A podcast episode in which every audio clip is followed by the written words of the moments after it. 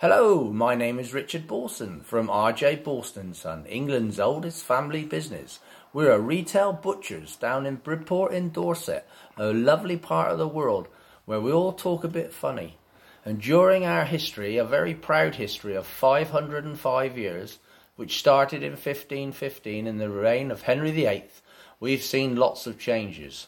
And we've survived lots of these scares. We've survived plagues, fires, wars, floods, health recessions, and health scares.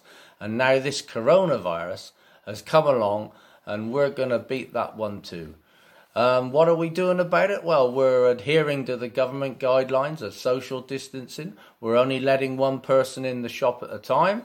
We are handling the money with gloves. We're taking all the precautions that we can, and we're doing our best to carry on with our serving our British Bridport public in the way that we know best, with a smile and giving them their quality meats that they all enjoy.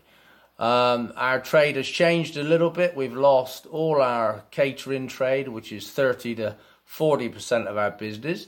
But to combat that, we're on the other hand, we're a bit busier in the shop. We've got people coming in and stocking up, and we're doing lots of local deliveries, going out into the community uh, to those that are isolated and who can't get out and um, and we're providing them with a service and we're doing lots of run around to the villages uh, and keeping them uh, fed and watered.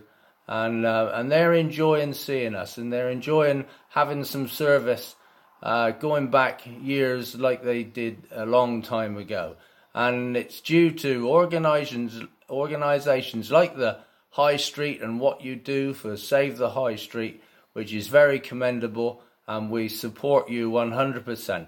And we hope that people remember what we're doing and they will support the shops on the High Street because uh, it's a very important part in the history and the local day to day running of any town centre. Lots of uh, towns who've lost their high street and their shops and they're they're a pretty uh, sad place. But down in Bridport, we're very lucky. We've got lots of many independent shops, and long may it continue.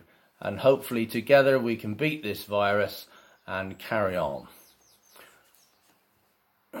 And what are you doing for the future to prepare for the future? For the future, well, the future, I'm still, I'm not looking to let go of the range just yet, but uh, we have plenty of family which are in the business. We have great staff, uh, great community that we, we live in and work with, and we do lots for the community in the way of charity work.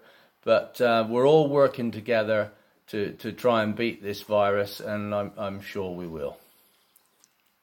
And I'd just like to say thank you to the Save the High Street uh, for all you do and all the publicity you give us small shops. Thank you.